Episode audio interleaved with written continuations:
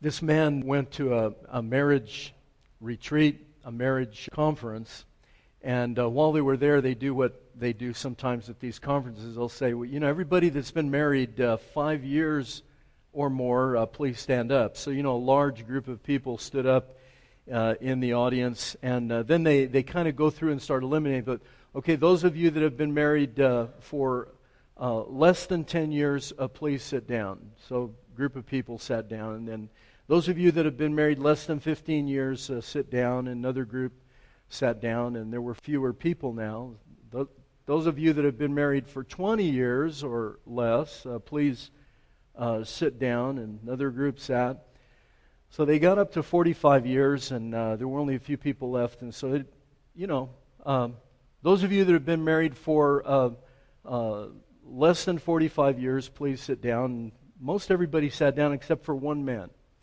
And uh, this fellow was standing there alone. So the woman s- that was leading the seminar said, "Oh, sir, how, how long have you been married?" forty-nine years. Getting ready to celebrate our fiftieth anniversary in a few months.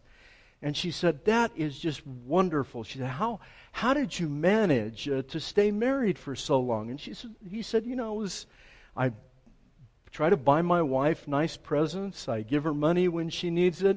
And I take her on vacations, nice vacations. In fact, for our twenty-fifth wedding anniversary, I took her to the Bahamas.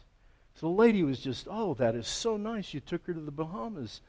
Uh, what are you going to do for your fiftieth anniversary?" And he said, "Well, you know, I've been thinking of going back to the Bahamas to pick her up." We've been looking at a, a section of Ephesians now that gets into marriage and relationships and husbands and wives and children and Uh, the workplace, employers and employees.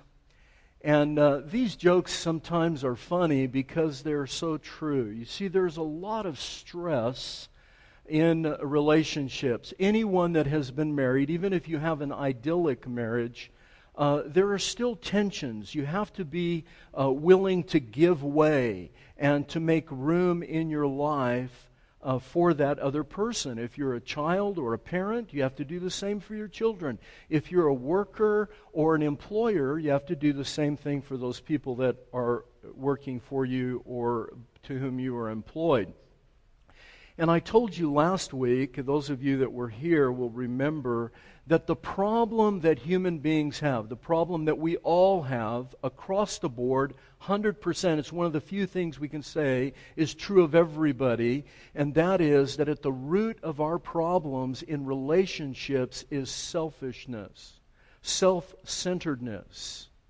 Non-self-centeredness is not uh, normal for us.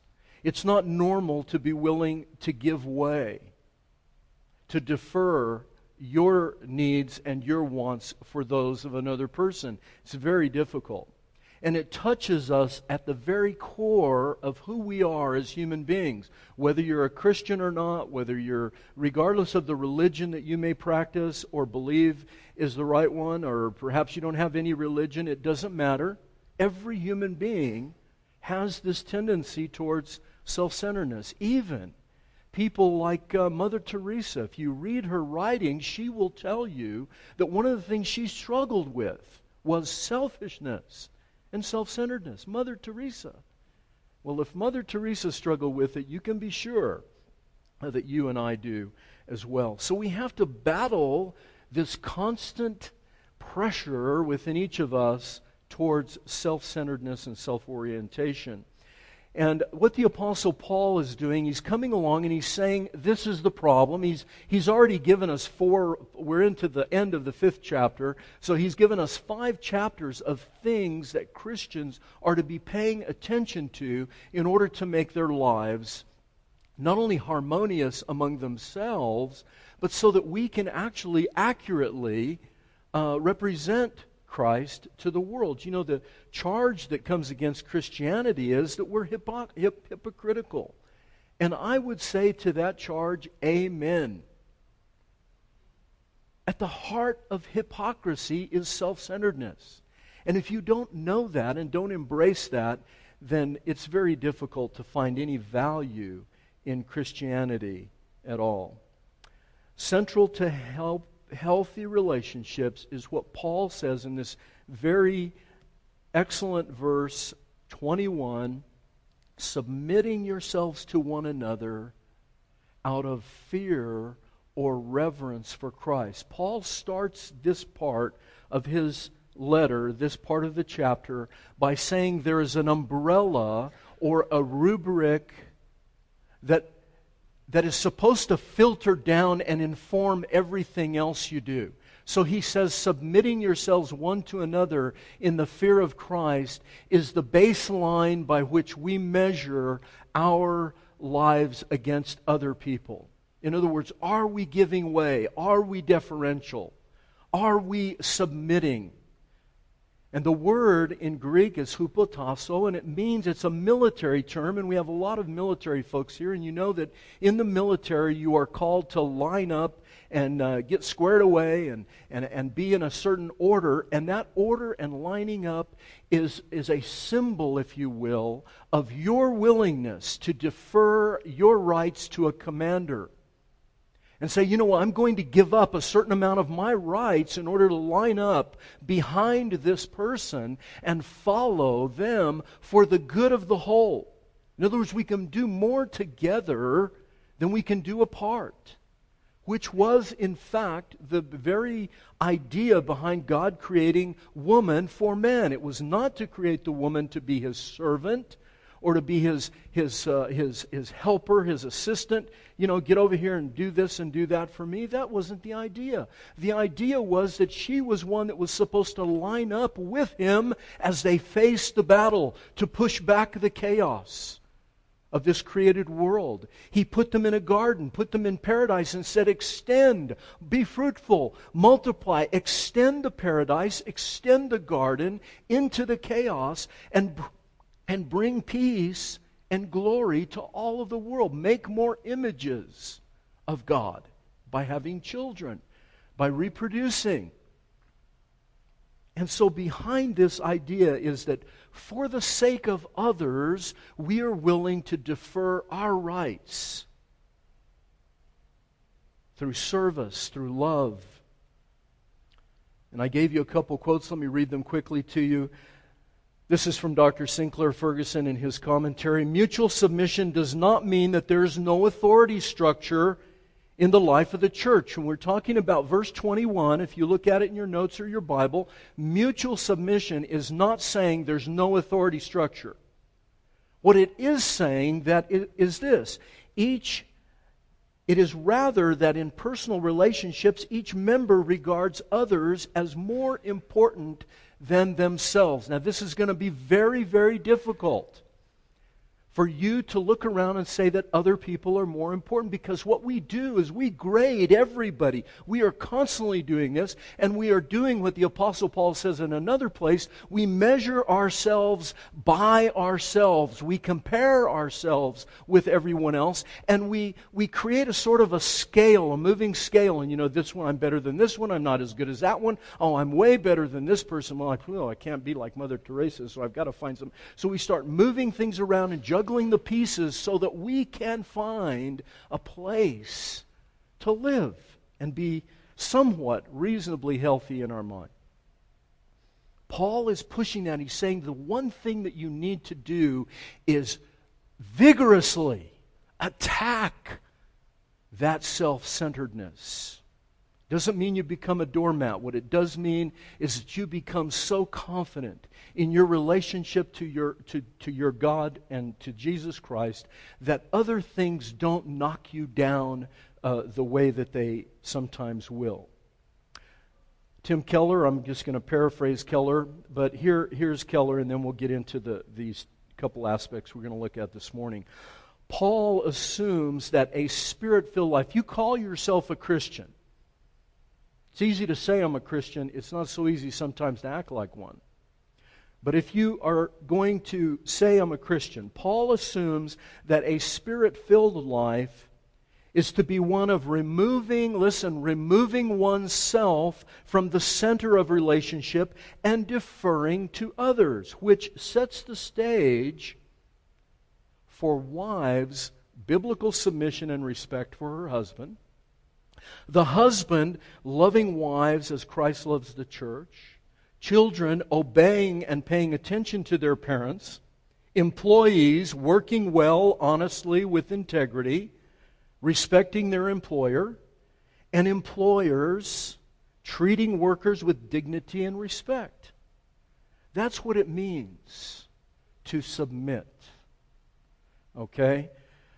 So we're going to look at it uh, this morning. Um, I I had hoped that I could get all three of these in, but I know I, but I can already tell you we're only going to get to two. We're going to do, first of all, wives respecting their husbands, husbands loving their wives. You see, get this picture, folks. Here's the rubric. Mutual submission, mutual respect. Every human being has equal dignity before God. And so all people... All people are not to take orders from everybody. So he's not talking about mere authority. Is authority and obedience contained in submission? Yes. But what he's doing is he's laying a baseline. And he's saying this submission I'm talking about is in fact respecting and giving honor to the other person, to other people. And here's what it looks like. Now he breaks it out, starting in verse twenty-two. He says, wives, and in Greek... the word submit is not there. The wives are never told to submit to their husbands in the original Bible. Ladies, can you say amen to that? Don't you love that? No, what he does, Paul borrows, and this is nothing unusual. He does it in lots of places, and Greek in general does that. He borrows from verse twenty-one. So in verse twenty-two, what it says is, wives, to your own husbands. So he's borrowing submission from verse twenty-one. And listen, folks, I've taught you now for twelve, thirteen years at this church, going on thirteen years, that you get meaning from context. Yes? You get it from context. So Paul is telling us, here's how the wife is to submit. She's to submit the way that we all submit to each other. Do you see it? Now, this is going to be new for some of you, and I hope that it is. And we'll correct some of the problems that we have. He's borrowing the word submit from verse twenty-one. He's saying, this is how you do it. By respecting, by reverence to Christ, by mutual def- by deference to the other things. So she said, listen, ladies, Paul is simply saying, you are to respect and honor and give reverence to your husband. Doesn't mean you get down and kiss his feet, although maybe that's not such a bad idea. But, but no, no, no. He's not talking about that. He's talking about something, listen carefully, that is systemically wrong with you ladies. Now, don't get all up, you know, I'm not, I'm going to get a little bit up in your business, but don't get mad at me. I'm just going to tell you what Paul is saying to you ladies. He's telling you, recognize that there is something systemically wrong with you. And that the way that you root out and dig in and get at the heart of that thing is to recognize what it is. And where we find it, listen to this, I'm speaking mostly to the ladies, so men, do not do this. Do not sit there and punch your wife with your elbow and say, listen to Chuck, he's really on target this morning. Don't do that. But ladies, listen, it's a systemic problem. Where we get it is in Genesis chapter three. It's a consequence of the fall. I'm going to read it to you for sake of time. Listen. This is verse sixteen, chapter three. This is God pronouncing His judgment after they ate the fruit, after they violated and committed treason against God. I will surely multiply, multiply your pain in childbearing. In pain shall you bring forth children. He's not talking about the pain, the physical pain of labor. What he's talking about is the emotional and spiritual fear and pain that comes along with childbirth, along with the joy and the glory of having a child.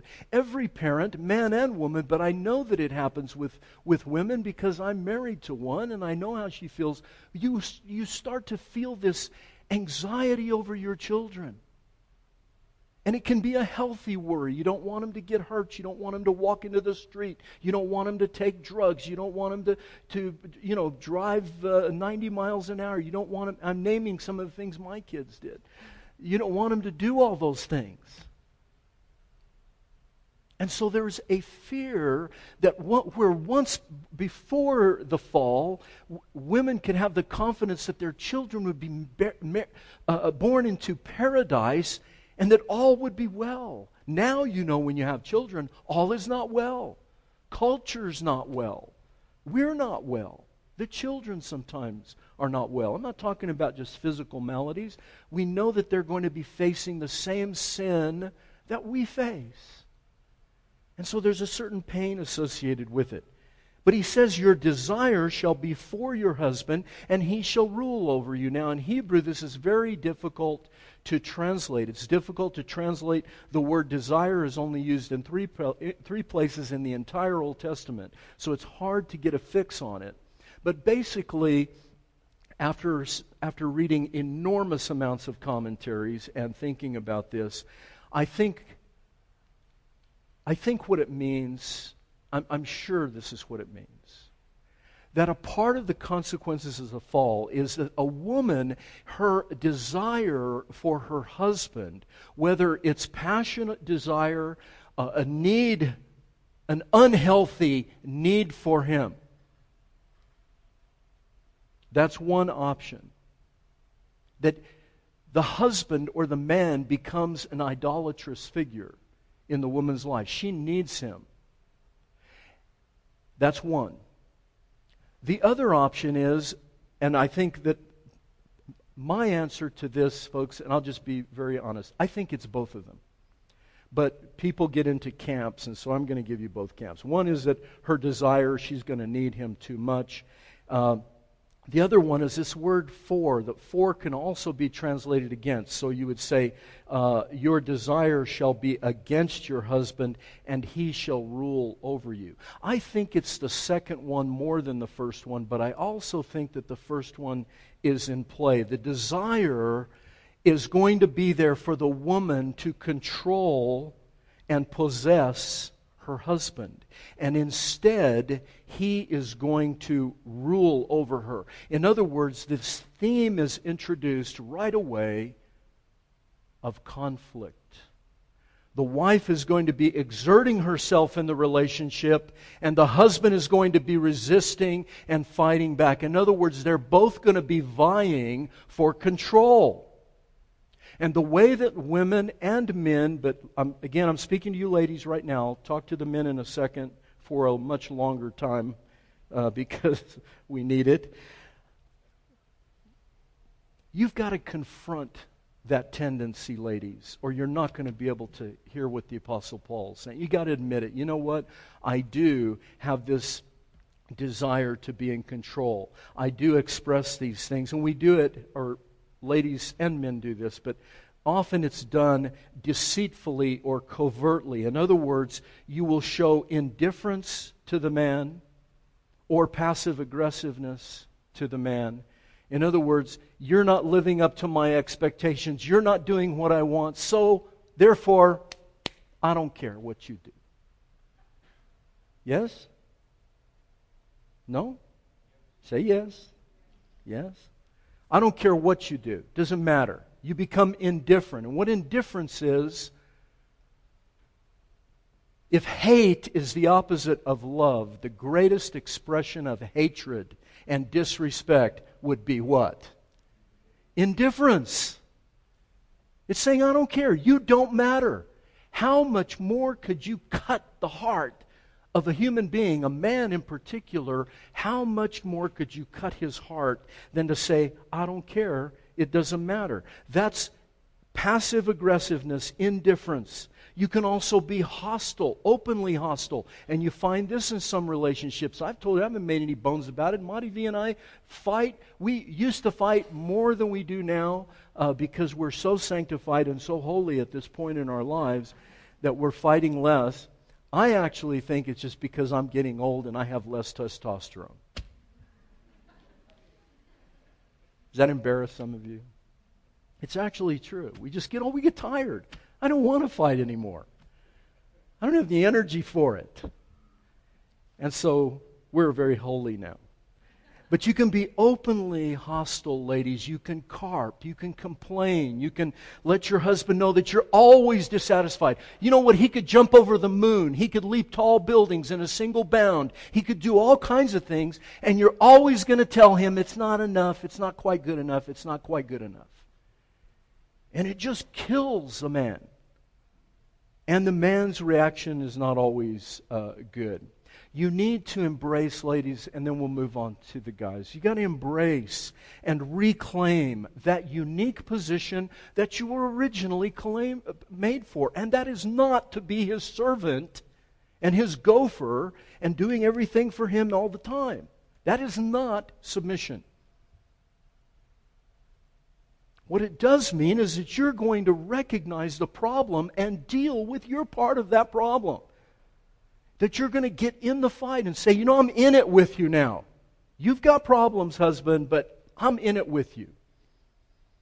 And I'm going to go to bat with you. I'm going to go to the battle with you. We're going to face the enemy together instead of standing there and throwing the ball back and forth at each other with, with mutual uh, uh, blame and blame shifting. No, no, we're going to take the ball and we're going to put the ball over there and we're both going to address the problem.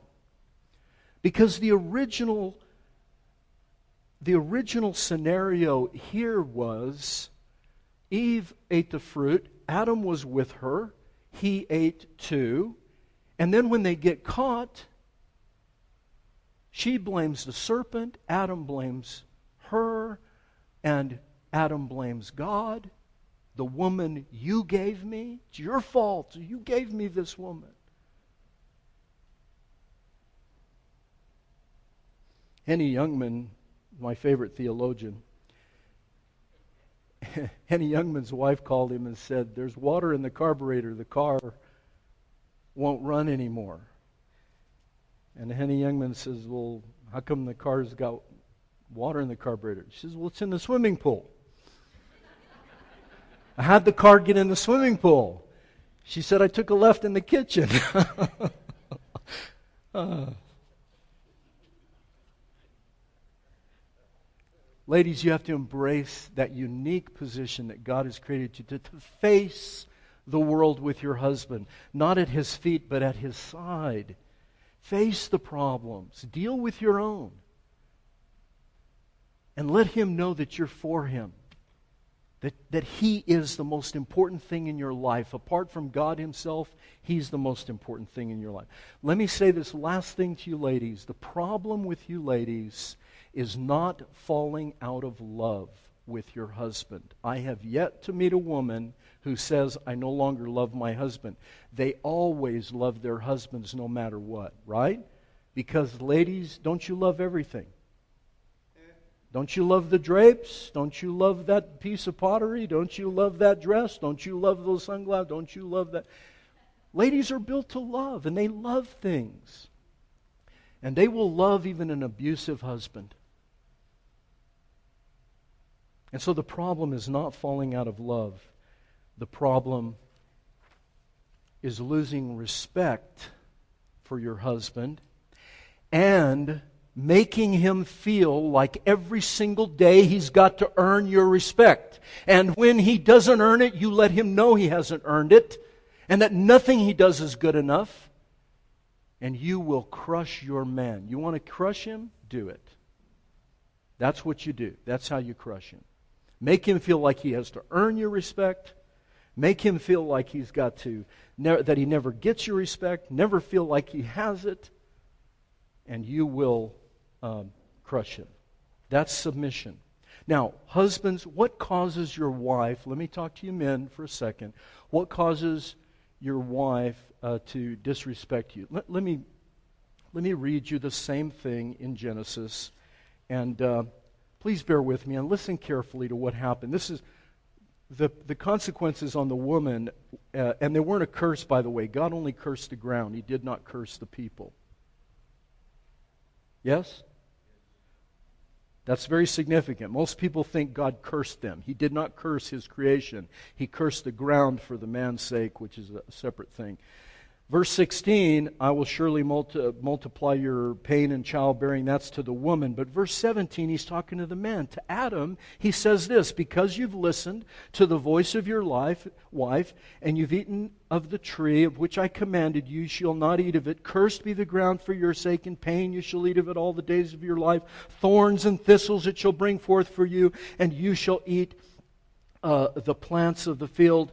By the sweat of your face you shall eat bread till you return to the ground, for out of it you were taken, for dust you were, and dust you shall return. What he told the man was this: now where things were going to work well for you, things are now going to be, listen men, out of control. Out of your control.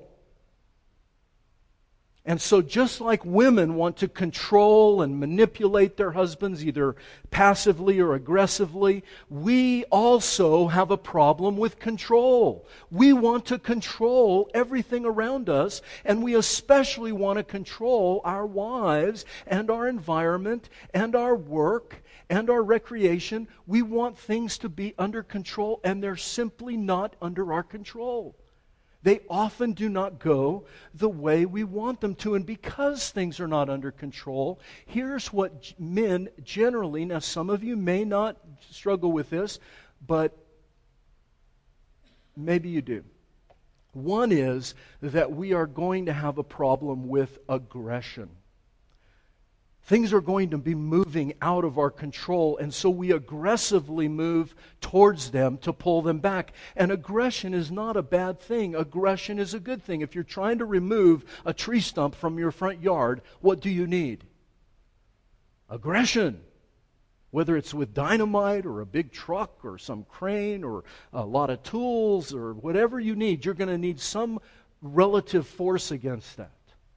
But it's how we use it. We sometimes are aggressive and angry for all the wrong reasons, like when our wife isn't doing everything we want them to do, or our children are not acting the way we want them to act, or our job is not turning out the way it's supposed to turn out, or our health is betraying us. All of these things cause men, not all men, but many of us to struggle with anger and aggression. And if you take that anger. Now, this is not coming from, I could quote you author after author after author who says that when a, when a man starts to exert anger and aggression against his wife, the first thing she loses for him is what? What? Respect. She loses respect for him. The other problem that men can exhibit, and maybe you fall in this category, I don't know, and that's passivity. You just become so passive, like milquetoast. There's a lack of get up and go. These men often won't work. They won't do anything. A woman says, you know, fix that thing in the house, and, you know, it isn't fixed. And six months later, it's in, so she reminds you six months later to fix it. And we'll get to it, ladies. We're not going to promise you what century it will be in. But, so there's there's this, this lack of get up and go, this passivity, and it can often be expressed in uh, our spiritual lives. You know, women, one of the things that I like about our denomination, I know some of y'all just, spe- this is sidebar, parenthetical, the Presbyterian Church in America does not ordain women to ecclesiastical office. So if you fill out that red paper, make sure that it's men only. And we get a lot of heat for that. We say, well, how come women aren't ordained in your denomination? And that's because we don't find any biblical warrant for ordination to an ecclesiastical office by women. But in our church, in our denomination as a whole, and in this church in particular, we have more men than we have women. Did you know that? Statistically, more men active at Christ the King Presbyterian Church than women. And ladies, that's a good thing. Like Raylene told me last week, she says, you know, I was glad to come to a church where the men do all the work. It's always been the ladies doing everything, right? So great, let's let the men do something for once in a while. It's good to see male involvement in the church. Good to see men studying their Bible. Good to see men spiritually involved. But how many of you have been in church where ladies run the show? And ladies are the spiritual head in their family. And ladies know more about their Bible, and they know more about this. And I know more than my husband. I have to teach my husband everything he knows. Don't let that happen to you, men. Pick up your Bible. Learn something. We can help you with that. So aggression, passivity, and, of course, indifference. A husband can do to his wife the same thing. You say, you know what? Nothing I do satisfies her. Nothing I do is making her happy. I work my, my fingers to the bone, and all I do is get complaints and carps and whatever, and nothing is good enough, so I'm done.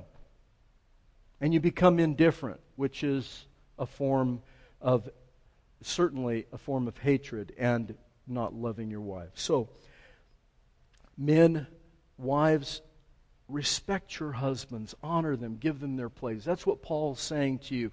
Push back that consequence of the original sin. Push against it, recognize it, deal with it.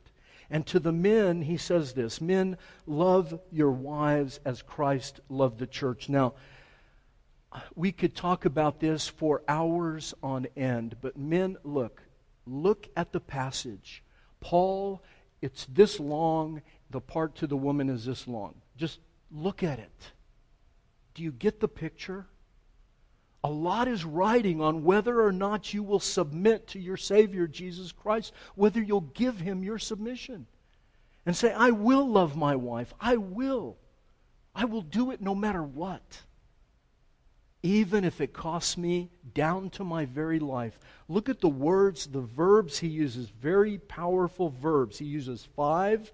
He says you are to love your wives as Christ loved your church. You're to, it loves his church. You're to give yourself to the wife, even unto the point of death. Your job in life is to sanctify her or cleanse her or set her apart as beautiful. In other words, there's no, no place for abuse, whether it's verbal abuse or neglect, all the way to physical abuse. There's no place for that. You're to be treating her as a delicate object, to be prized and held up and sacrificed for and spent for. You, not maybe not money, spend your life for them. Do you see it, men? Love gave himself for her, sanctified her, cleansed her, so that he could present her. The whole idea is so that a man can take his wife and hold her up with pride before God and say, I gave myself for this. Just like you gave yourself for me. Just exactly like you gave yourself for me. I can't say it better than Doctor John Stott, so I'm going to read this to you, and I want you to listen. It's a little bit long, but please bear with me. What Paul stresses, men, listen, this is to you. What Paul stresses is not the man's authority over his wife, but his love for her. His authority, listen to this, fellas, his authority is defined in terms of loving responsibility. To our minds, the words authority suggests power, dominion, and even oppression. We picture the authoritative husband as a domineering figure who makes all the decisions, issues commands, expects obedience, inhibits and suppresses his wife, and so prevents her from growing into a mature or fulfilled person. Listen. But this is not at all the kind of headship which the apostle is describing, whose model is Jesus Christ. Certainly, headship implies a degree of leadership and initiative as when Christ comes to woo and win His bride. But more specifically, here it is, listen. It implies sacrifice, self-giving, for the sake of the beloved. as when Christ gave himself for his bride. If headship, listen, fellas, if headship means power in any sense, then it is power to care, not to crush. Power to serve, not to dominate. Power to facilitate self-fulfillment, not to frustrate or destroy it. And in all this, the standard of the husband's love is to be the cross of Christ, on which he surrendered himself, even to death, in his selfless love for his bride. How do you do that? Why? Why would any of us, male or female, why would anyone submit in this way? Us to our Savior, us to each other, wives to their husbands, husbands to the Lord Jesus Christ, submitting to Him in order to love their wives the way He's described. Why in the world would any of us do this? Well, let me give you one reason, and then one other little quote from Stott. One reason is because He did it for you, you must do it for others. It's not an option. And if it isn't being done, if you ladies are not giving respect and honor and, and devotion to your husbands, and, and husbands, if you're not loving your wives in this way, then you you have you have got to reorient your life first and foremost to Jesus Christ, to your Savior. And when you do, the first thing He's going to do is move you back into those relationships, as difficult as they may be. Why do it? Because that is going to be the only way any of you will ever deal, or myself, any of us will ever deal with our selfishness and our self-orientation. Let me finish with this from Stott, and we'll be done. Jesus Christ demonstrates, listen, Jesus Christ demonstrates, rather than losing His dignity by His subordination to the Father. When a person is voluntarily, now He's talking to all of us, husbands, wives, children, employees, employers. When a person is voluntarily amenable to another, gives way to him, places himself at his service, he shows greater dignity and freedom than any individual who cannot bear to be a helper and a partner to anyone but themselves. Ephesians five supports anything.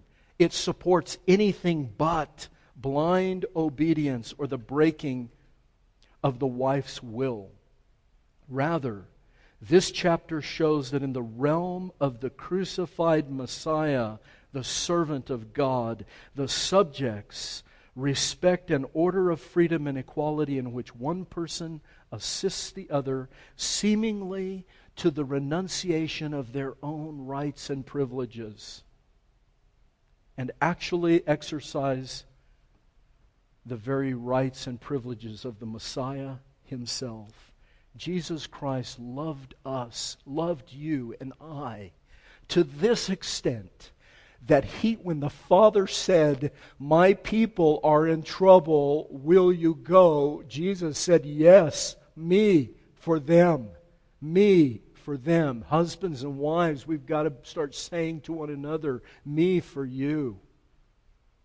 In our relationships, "Me for you." Well, you don't know what my wife did to me. You don't know what my husband. I don't need to know. It's me for you. How far? To the cross. Will you do it? Will you go? Will you take up your cross and follow Him? Let's pray. Father, thank You for this time together. And I know this is tough. And I, I know that there are a million scenarios, even in this room, with these few folks in our church, that we couldn't possibly address every scenario. But Your cross addresses every possible scenario.